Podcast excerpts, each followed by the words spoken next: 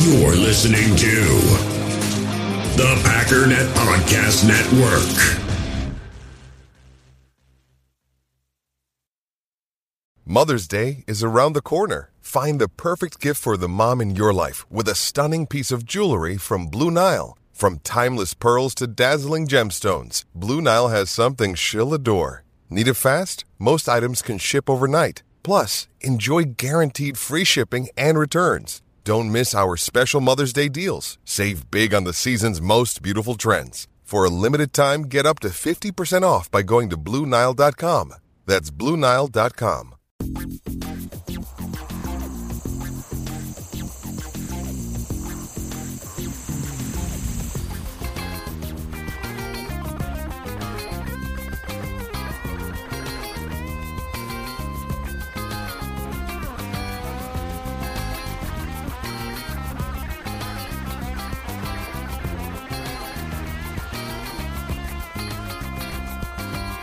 You're listening to Cheese and Packers, a project powered by the Packernet Podcast Network. I'm your host, JJ Leahy. Follow me on Twitter at JJLAHEY. To stay up to date on all things Packers, to submit questions. We also have a text phone number. Let me pull this up here. Just forgot off the top of my head. Uh, I got a voicemail from Mr. Andy Monday got a couple questions that we're going to get into. I had plans for this episode. We are going to do sort of similar to what we did last week in terms of really breaking down what the defense looks like, and we're going to do that for offense. But I got so many interesting questions from you guys this week that we're going to push pause and just answer some questions because these are cool. Some cool questions. Uh, okay, uh, phone number four, so you can leave a voicemail. We're going to play Andy's in a, a, little bit here. You can also shoot texts to this number. It's 231 714 4195. Now, I do use that same phone number for uh, No Huddle Radio. So, if you are a Cheese and Packers listener and you shoot me a uh, question for the show, maybe just let me know that you're that this is for Cheese and Packers uh, so I don't answer it over on No Huddle, which you may or may not listen to. Uh, although you should. It's a good show. I do that uh, every Friday with my buddy Gil Martin. Check that out on the Packers Talk network. But uh, one last thing, patreon.com slash JJ Leahy. If you want to support what I do, big thank you to Ken Wayne for upping his pledge. And he's got a question. JJ, why only five patrons a month? This is a question for your listeners. You're the best. Thanks, Ken. Appreciate it. Good question. Get on that, guys. Patreon.com slash JJ Leahy. Somebody um, said something like, oh, don't worry, I uh, support Ryan on Patreon. That's great, and I do as well. but uh, I don't get any of that money. So if you are under the impression that you're supporting me and Ryan by supporting Ryan's personal Patreon, that is not correct. But that's fine. You don't have to support me on, on Patreon at all in order to get uh, questions answered or, or sending comments for the show. Not a requirement. Okay, so the first question we're going to do is again, I forget who the heck asked this. I think this was Pedro. I'm 90% certain this was Pedro on Twitter.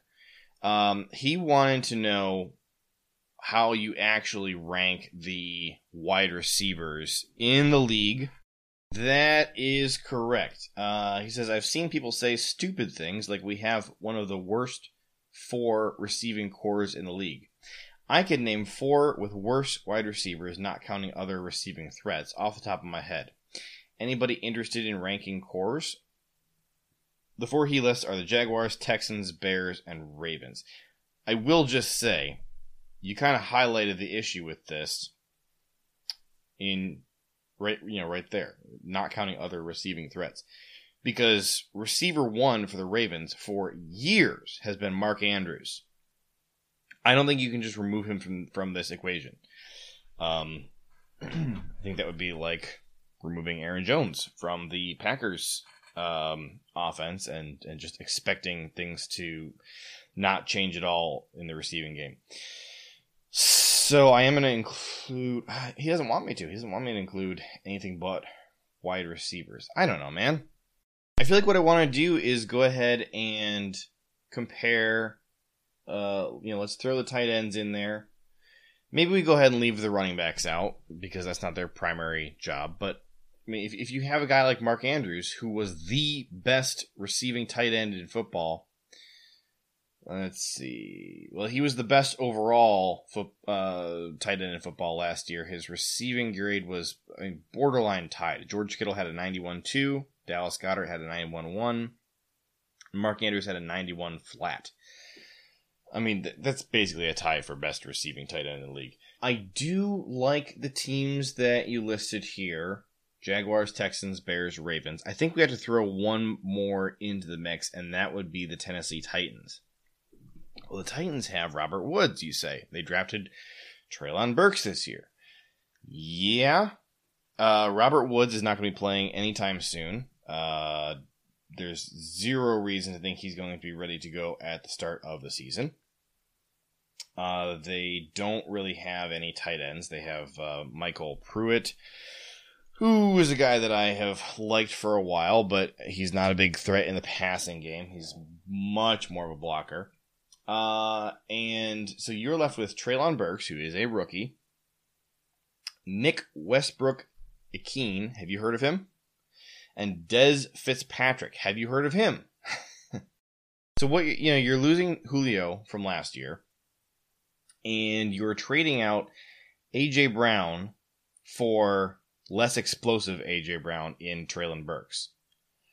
I mean, everybody has always said that like your hope was that Treylon Burks could turn into AJ Brown at some point. They certainly went backwards. I think. I mean, th- this this really might be the worst receiving corps in the league. It's Treylon Burks and nobody. Robert Woods is not going to be ready anytime soon, like I said. So I, you know, but are they going to make an addition somewhere? They might. All right, I know we're only six minutes into the podcast.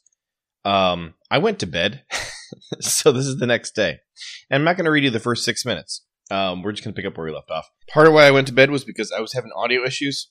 They're a little bit better today. Still not great. Um, sorry about that. Looking at these receivers via PFF. I have keyed on keyed in on the six teams that I think are contending for the worst uh, receiving options in the league. and one thing that I notice here, if I limit it to just these six teams via PFF, the team that appears the lowest, uh, the the Ravens have their number one receiver, Rashod Bateman.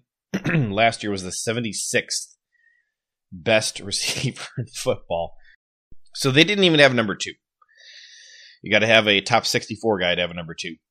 Uh, their, their best guy was a was uh, 76, so that was mm, like top 10 of the. I guess he's the, the 12th best wide receiver three last year. now the Packers' bet highest graded receiver last year was Randall Cobb, 52. So they don't have a number one from last year.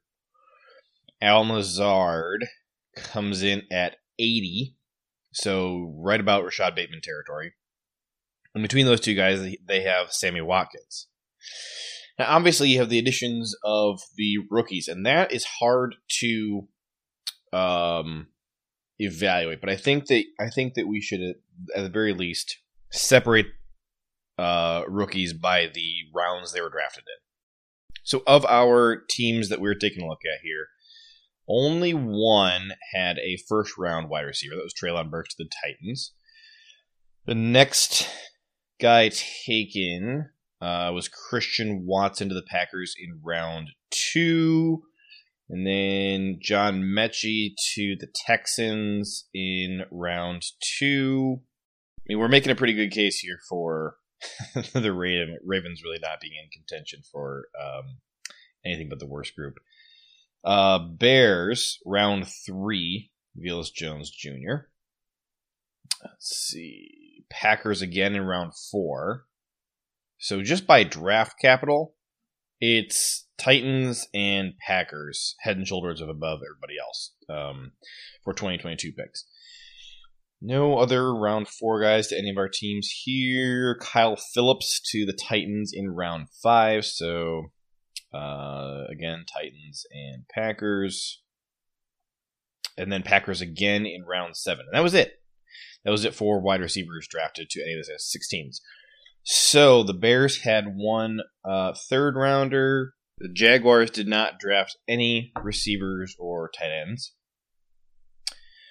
Uh, I mean, I mean, how do you, how do you quantitate this? You got one first rounder and one uh, fifth rounder for the Titans, a second, fourth, and seventh for the Packers. I think that seems pretty close to equal, and Watson and Burks were taken relatively close to each other back of the first round, beginning of the second round. It's it's close. Now, of this whole group, the uh, Texans have, I think, the uh, best single receiver on this list, clearly in Brandin Cooks. He graded out as the 25th best receiver in football last year. So he was a wide receiver one.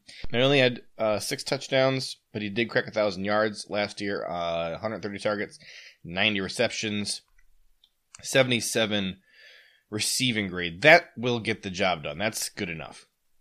So the question is if we're if we're trying to, to determine because Pedro's question was if the Packers are a bottom four receiver group in the league. Who else do the Texans have? They got Brandin Cooks, Nico Collins, who I like a lot. He was uh, had a 65 grade last year as a rookie, 74th best receiver, so uh, a wide receiver three. They got a one and a three. Uh, Chris Conley is there as well. He had a 60 receiving grade. And then, of course, they did draft uh, John Metchie.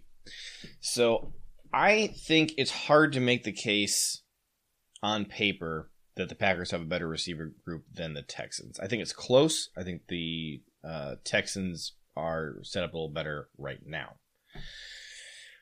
So uh, after the Texans, I would say the next best group has to be Jacksonville. Got Christian Kirk, who is no slouch. Um, I don't. I don't think he's uh, a really elite receiver. I think he got drastically overpaid this past offseason, but at times he has been the highest graded receiver in, in the league. Last year he finished with a 72 overall grade. Uh, the previous year 62. Um, so just not anything super exciting. He had a total of five touchdowns, almost hit a thousand yards. But like I said, for a, a, good half of the season last year, he was the highest graded receiver in football. He did fall off uh, the second half. Um, but he's not the only guy they have. They also have uh, Laquan Treadwell and Zay Jones. Now, Kirk, Treadwell, and Jones rank 42, 43, and 50 last year in the NFL. So you have three wide receiver twos. I think that is pretty clearly better than where the Packers are at right now. And Christian Kirk, it'll be interesting to, for me to see what Christian Kirk does when he's the main guy.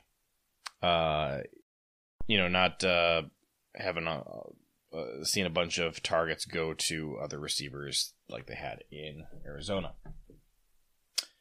Jacksonville versus Green Bay. Christian Kirk, Laquan Treadwell, and Zay Jones compared to, and by the way, they they all graded out right at about 71. Compared to Randall Cobb at 50 with a 70 grade. Um, Sammy Watkins 68 with a 66 grade and Allen Lazard 80 with a 64 grade. I think it's a, a, certainly a comparable trio: Christian Kirk, Laquan Treadwell, and Zay Jones. Now, one thing that you can look at. Let's look at receiving yards. Uh, here, Allen Lazard has 483. That is behind uh, Marvin Jones, who the Jaguars also have, and Christian Kirk at 612. Al Lazard was the the leading receiver in yards of returning receivers uh, for the Packers this year. Nobody else cracked 300 yards, and that I think is where you really see this is where it, it's a, a pretty big um, gap between the Packers and the other teams on this list. In fact, if you're going to look at uh, of, of these six teams, Marvin Jones leads all of all of the receivers with 666 yards. Darnell Mooney is second with 650 yards. So nobody cracks 700 yards. The top three in yards are Marvin Jones, Darnell Mooney, and Christian Kirk, right ahead of Brandin Cooks and Byron Pringle. Then you hit Al Lazard. So I don't think that the Packers are better at wide receiver going into the season than the Texans or the Jaguars. So who are they ahead of? I think they are ahead of the Bears, the Ravens, and the Titans. So that would put them at the fourth worst wide receiver room. Let's look at the other three. So uh, let's see, Titans. So the Titans they have Treylon Burks. They're hoping to get Robert Woods back at some point. Nick Westbrook-Ikhine and Dez Fitzpatrick are kind of it. Uh, and then, which guy did I say they took? They took a guy in the fifth round. Who was that? Um, Kyle Phillips out of UCLA, who was a guy that I liked, but he's a fifth round pick.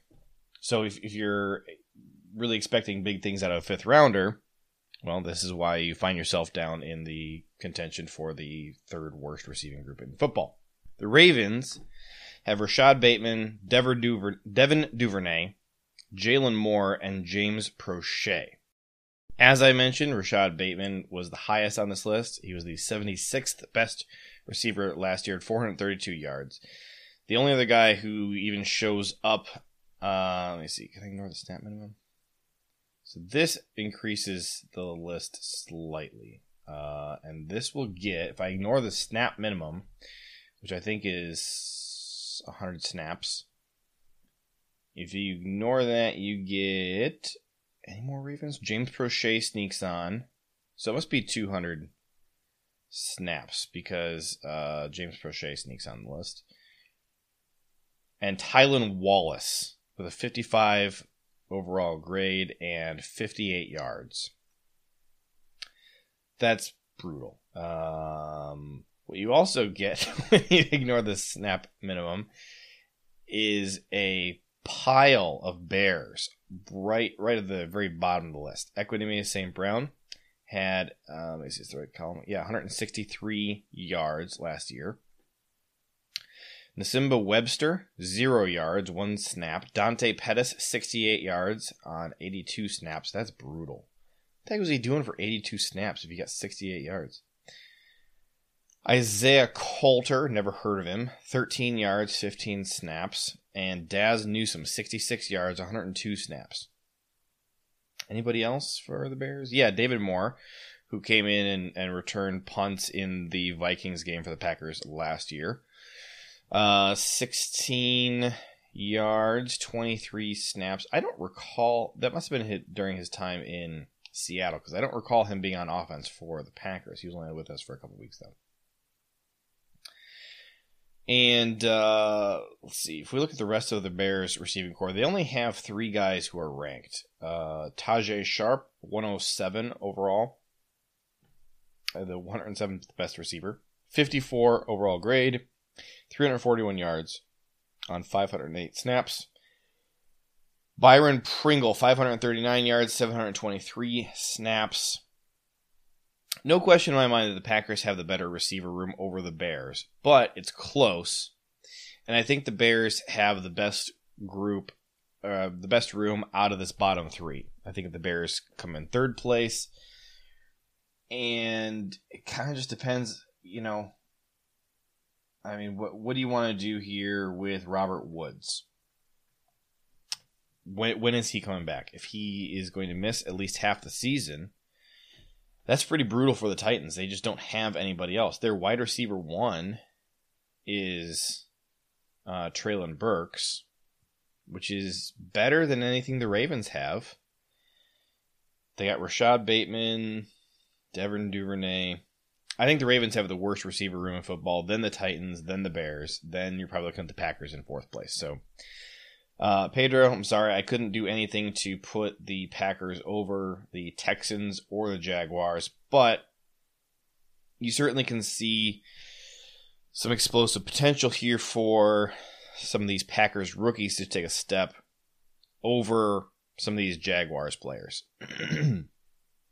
and uh, the Jaguars do have a former first round pick in the heck was his name? Laviska Shenault, uh, who has not done much. 63 overall grade last year, 482 yards on 696 attempts. Um, and he was the 83rd best receiver in football. So that's a dude who still could break out, no question. Um, but he graded out worse than Allen Lazard last year. So Lavis- Laviska Shenault would be our wide receiver four heading into this year behind Lazard, Watkins, and Cobb. okay, we're going to take a break and we're going to come back, and I got a couple other interesting questions. In the hobby, it's not easy being a fan of ripping packs or repacks. We get all hyped up thinking we're going to get some high value Jordan Love card, but with zero transparency on available cards and hit rates, it's all just a shot in the dark. Until now. Introducing slab packs from arenaclub.com, the only repack that provides real value, a complete view on all possible cards, and clear hit rates for each one. Now, when I buy slab packs on Arena Club, it finally feels like I know what I'm getting. And honestly, the best thing for me and my son is the fact that we're kind of novices into this. When I walk into a card shop with my son and a card says it costs $40, kind of just taking his word for it that that's a good value. So I appreciate the transparency on grading, as well as just getting excited about seeing what you could potentially get. Right now, you can get 10% off your first purchase by going to arenaclub.com slash packdaddy. Wow, that's crazy offer. 10% off a $400 slab pack. That's 40 bucks right there. Anyways, that's arenaclub.com slash packdaddy for 10% off your first purchase. We all have smartphones, and we all know they're pretty amazing, but they also can be amazingly distracting, especially when we're around other people. So, US Cellular wants us to reset our relationship with our phones by putting down our phones for five. That's right, a company that sells phones wants us to put down our phones. And to see what we find, learn more at uscellular.com forward slash built for us. Hi, JJ. This is Andy Monday. I'm uh, part of the Packernet YouTube group, Patreon, and all that kind of stuff. I was wondering if there'd be a way for you to talk about the value of our draft picks, not so much in the um, grade or anything like that, but really on the basis of who are they replacing or whose snaps are they replacing compared to last year's team. I think there's a big value in the in the players that we got, not necessarily because the position they drafted was specifically valuable. For example, Quay Walker is going to replace Krys Barnes the upgrade on that is so massive that I think that is actually a good reason to say that was a good pick. Things like that, if you go through some of the draft picks like that. Also, I'm curious if, if someone would compare the salary that we're paying in the rank of the salary that we're paying players compared to the rank in PFF for those players. So are we paying somebody the seventh highest salary at whatever position and they have the seventh highest PFF grade? you know, which would make it a, an equal value? Are we getting more for our money compared to the grades they're having or not?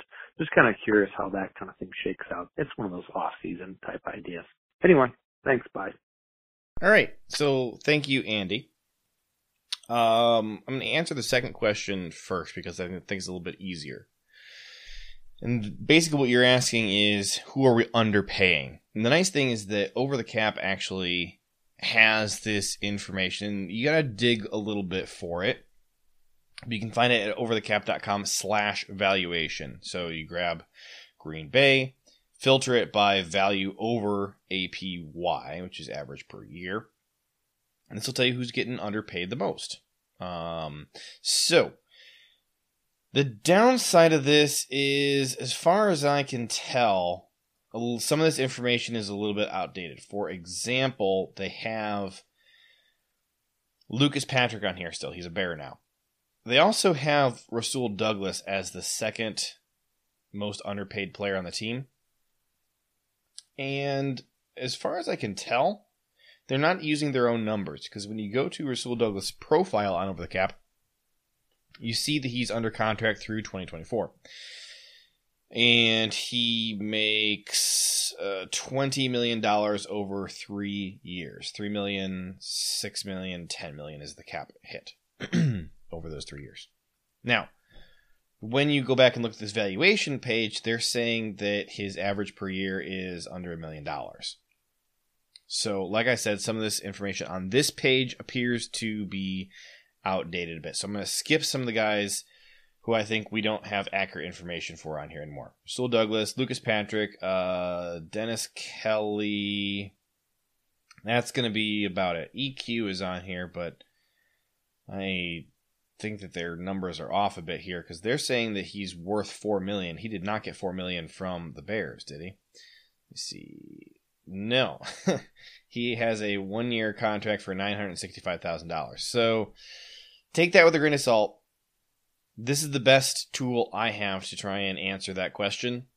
But um, we'll start with Jon Runyan. Over the cap says he's worth 12, 12 million per year and 12.7 uh, million per year and he is making less than a million bucks a year. He's going to make $895,000 in 2022.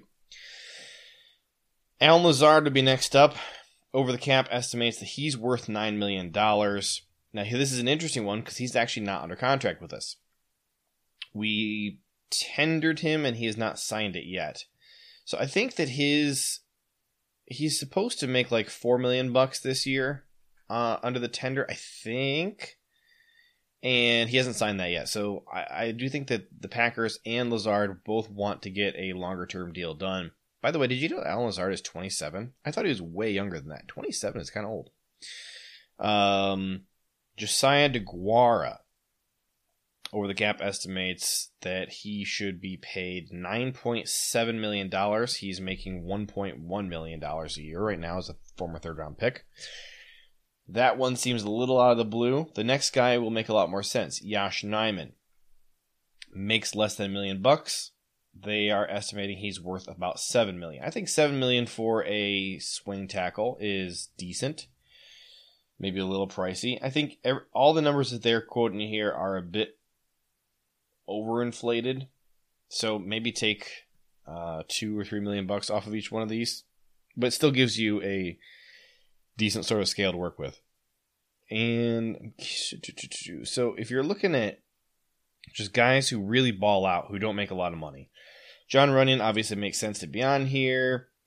Uh, a couple of these guys I don't think should be on here, but then Eric Stokes, they're saying that if that you know obviously he's on his rookie contract right now, but they're saying based on his level of play last year, he would be making about eight point seven million bucks a year. I think that makes perfect sense. He is as a first round pick, he's making two point nine million. So we are underpaying by 5.8 by virtue of having him on a rookie contract. Gotta love that. Dean Lowry. Uh, we're paying him 4.9. I've said a few times I think that he's slightly underpaid by a million or two. I'm not going to give you over the caps number because it feels a little bit silly. but how about AJ Dillon?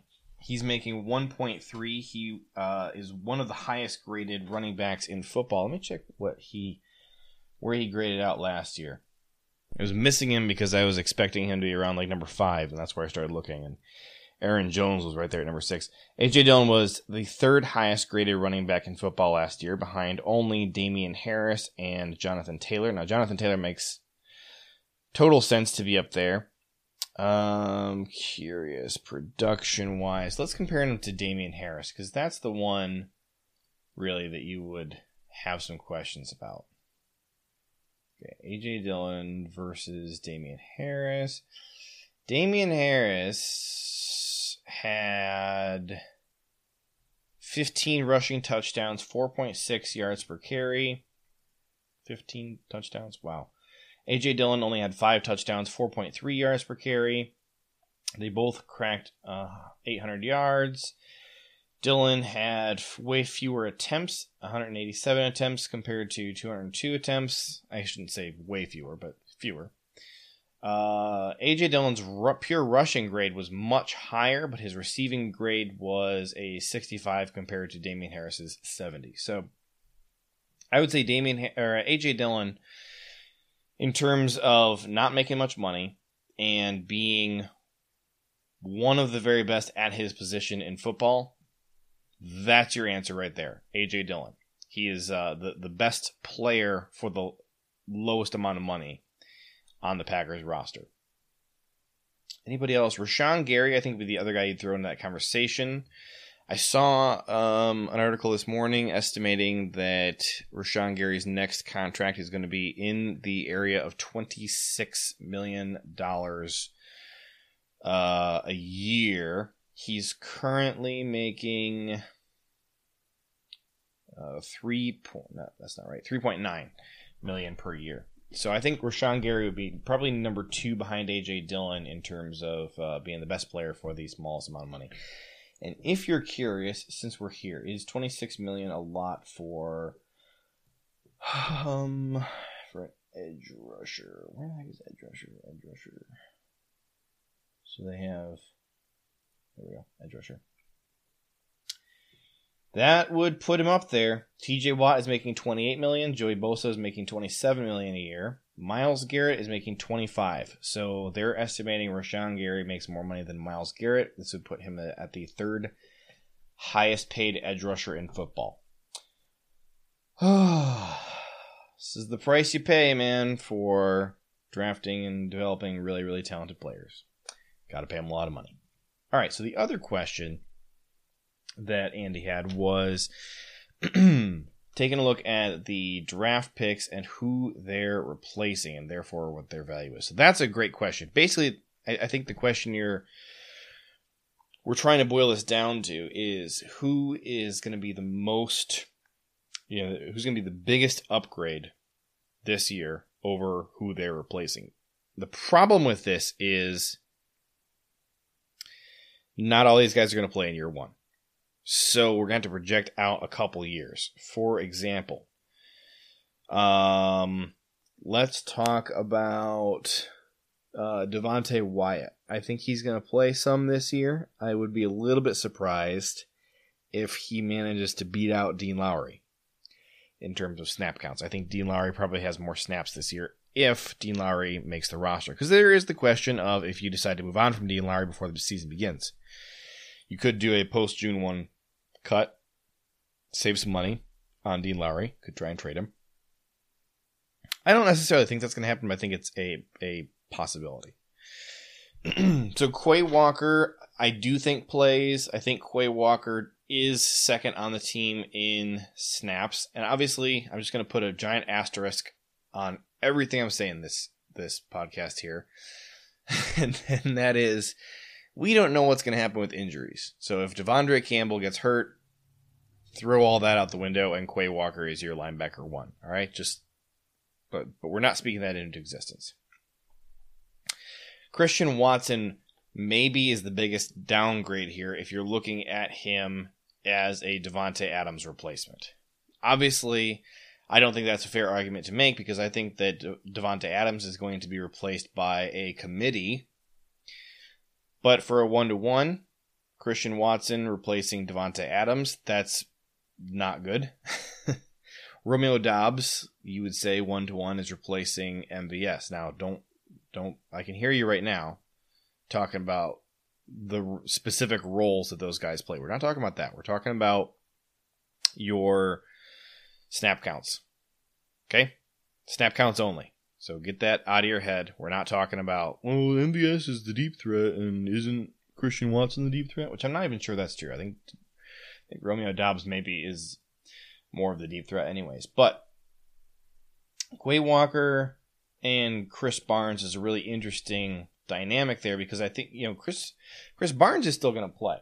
You know, if you look at snap counts last year for linebackers, and again, this is not really a one to one. So De'Vondre Campbell had 988 snaps on defense last year. Would have been kind of cool if he had hit a thousand, but whatever. Krys Barnes had 527 Oren Burke still had 205 snaps. And then where's Ty Summers? Ty Summers had 29.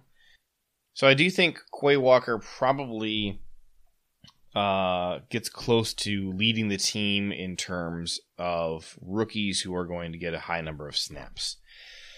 For comparison, if we're looking at some of these wide receivers, Al Lazard had 716 snaps last year. Davante Adams had 886. MVS had 455. This is similar territory. Uh, De'Vondre Campbell had more snaps than Davante Adams did, but Al Lazard had more snaps than uh, Krys Barnes had last year. The question is how many two linebacker sets are they going to have out there? And are there going to be situations where you only have one linebacker and it's not De'Vondre, it's Quay Walker? I think you're probably going to see De'Vondre's snaps go down a bit. I think you're going to see the linebacker two snaps that went to Krys Barnes last year. And let's see what 450 something, 527. I think you'll see those go up a little bit if Quay Walker is playing well. And I think De'Vondre and Quay are going to have closer numbers to each other than De'Vondre and Barnes had last year. But I think Barnes' snaps will go down maybe a little bit but not down to the level that Oren Burks was last year at 205. Oren Burks was like you were looking for any excuse possible to get him off the field. And some of his snaps were going to uh, safeties. He had Savage had a thousand snaps. Amos had a thousand snaps. Henry Black had 262 snaps. I think that the third safety snaps this year, barring injury, are going to be darn close to zero. I think a lot of those 262 safety snaps that went to Henry Black um, are going to go to Krys Barnes. So I think your third linebacker is going to be playing a lot instead of your third safety. So Devonte Wyatt might be one of the more maybe is is setting you up for one of the more disappointing answers to this question. Let's look at defensive uh, tackles and defensive ends here. Dean Lowry had 674 snaps last year. I don't think Devonte Wyatt is going to take Dean Lowry's job this year. I do think he's going to take Kingsley Keke's job because, of course, Keke's off the team. But I think that's the role he's stepping into. 393 snaps went to Keke. Uh, 152 went to well, let's skip that actually. 100 and Oh, how do we even want to slice this up?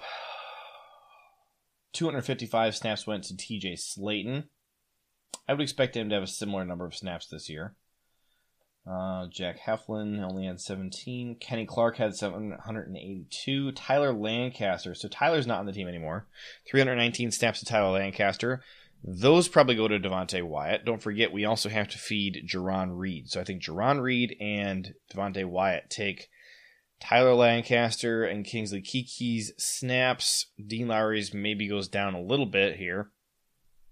Um, but the Packers really like him. Don't expect him to be off the field just because we have Jarran Reed and Devonte Wyatt on the team. I think Dean Lowry's still going to get a substantial number of snaps. I would say Dean Lowry probably still gets at least 400 snaps. So he had 674 last year. So, you know, could he lose 275 snaps to Devonte and Jarran Reed? Absolutely. Um, so then after that, Sean Rhyan is the next guy to talk about, and that's an interesting one because we don't know who's going to be the right tackle. But this might be your bread and butter right here, since we did not draft a safety.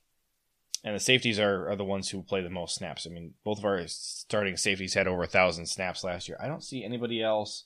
Aaron Rodgers had 983 snaps. Of course, he missed a game. Really, he missed two games. He missed two halves and then one full game. 131 snaps went to Jordan Love, and I think like only like five of those were kneel downs of any type, if that. So Rodgers really should have had over a thousand snaps if he had been able to play every game. Kurt Benkert had two snaps. Uh, so looking at your offensive line, Royce Newman led the offense with 1,084 snaps. This right here is probably your answer. You're probably looking at uh, Sean Rhyan or Zach Tom, whichever one of those guys gets more playing time, whichever one has a starting role, either at right guard or right tackle. They probably lead this rookie class in snaps.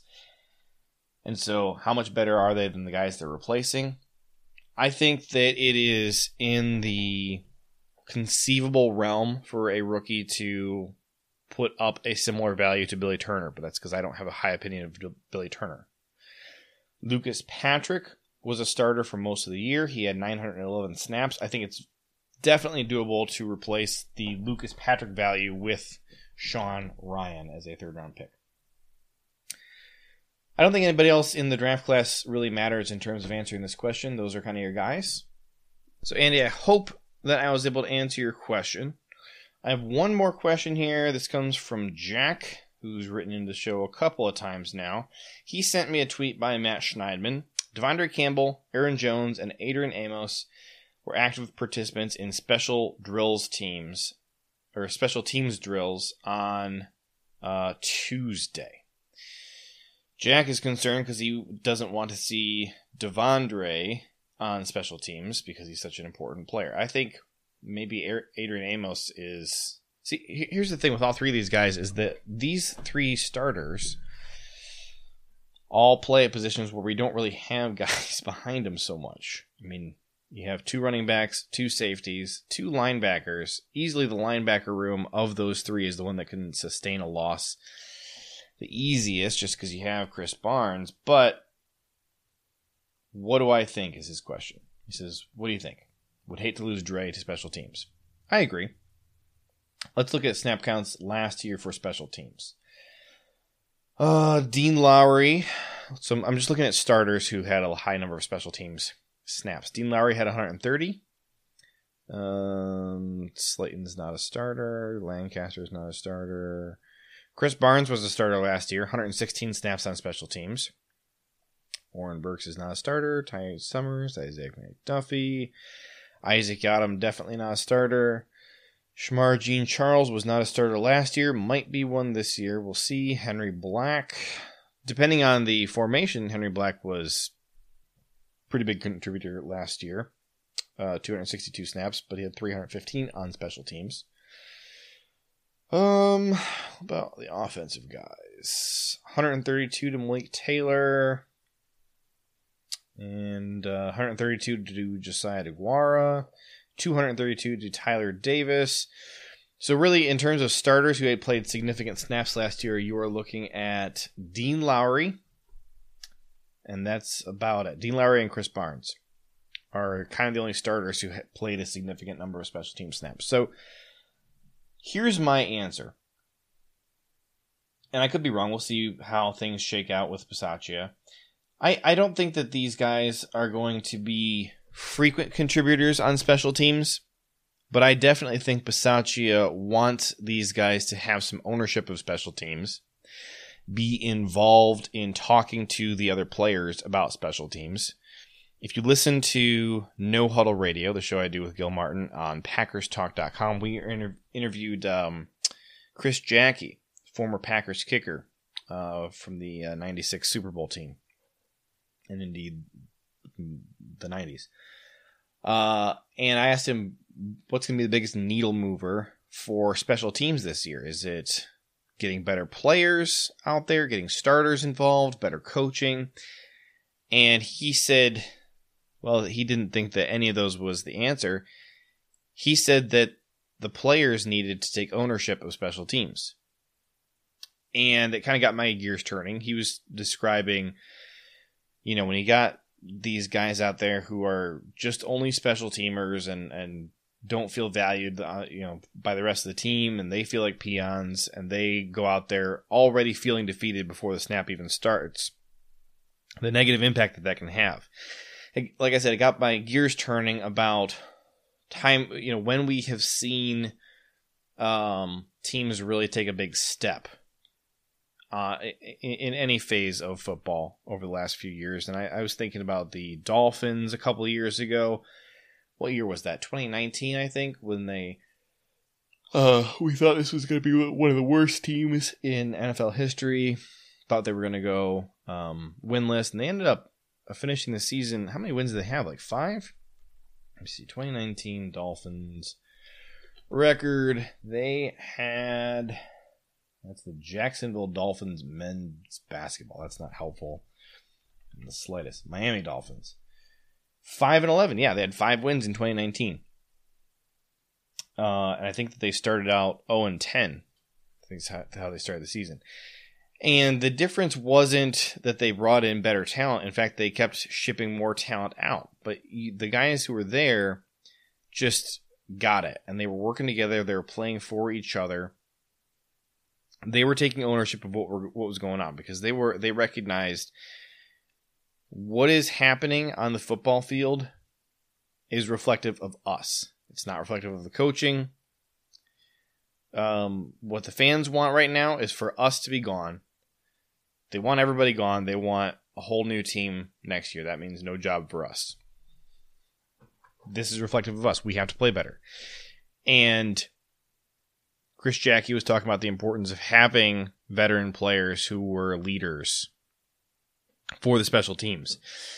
And he made the point that, like, okay, I don't think that Aaron Rodgers is going to be um, that guy because that's just not who he is even on offense, he's not a, a vocal leader. He's you know much more of a quiet, lead by example, play at a high level, um, expect the guys around you to play the same.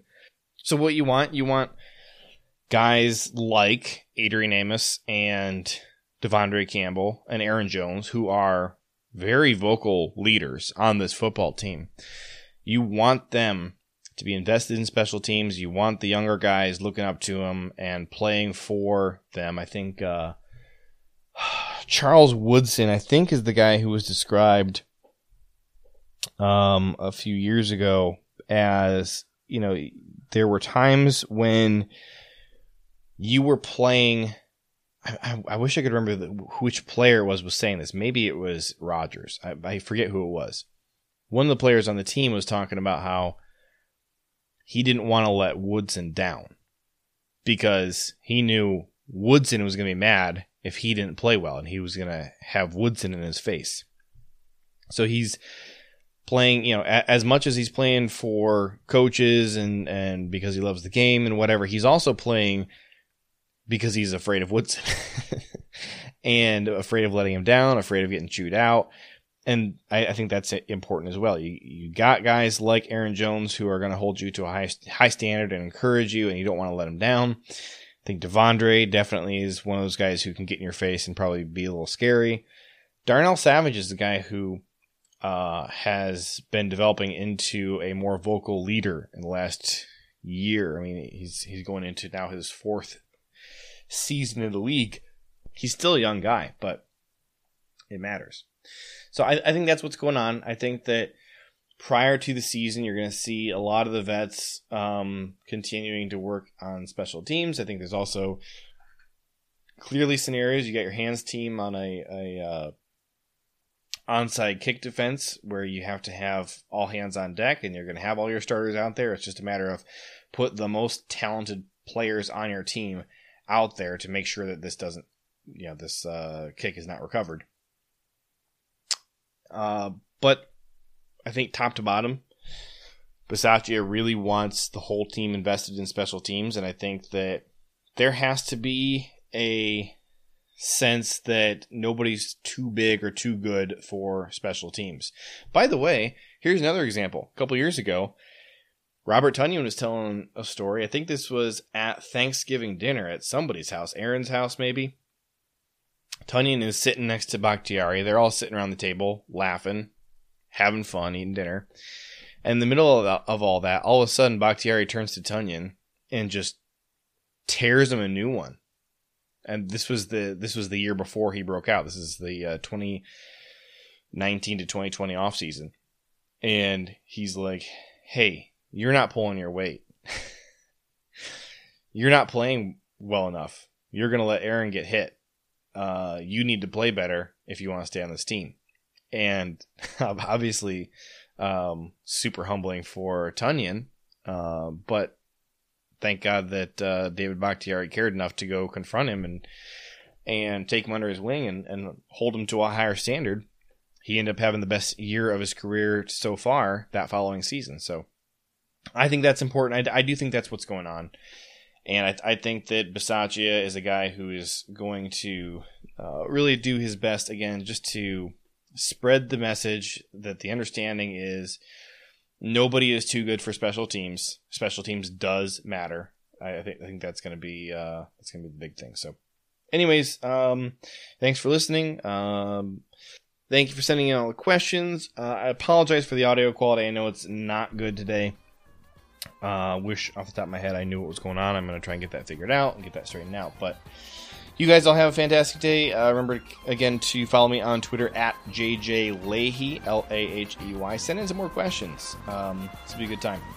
Big thank you to Pedro, Andy, and Jack for sending in your questions today. And I'll talk to you guys all next week.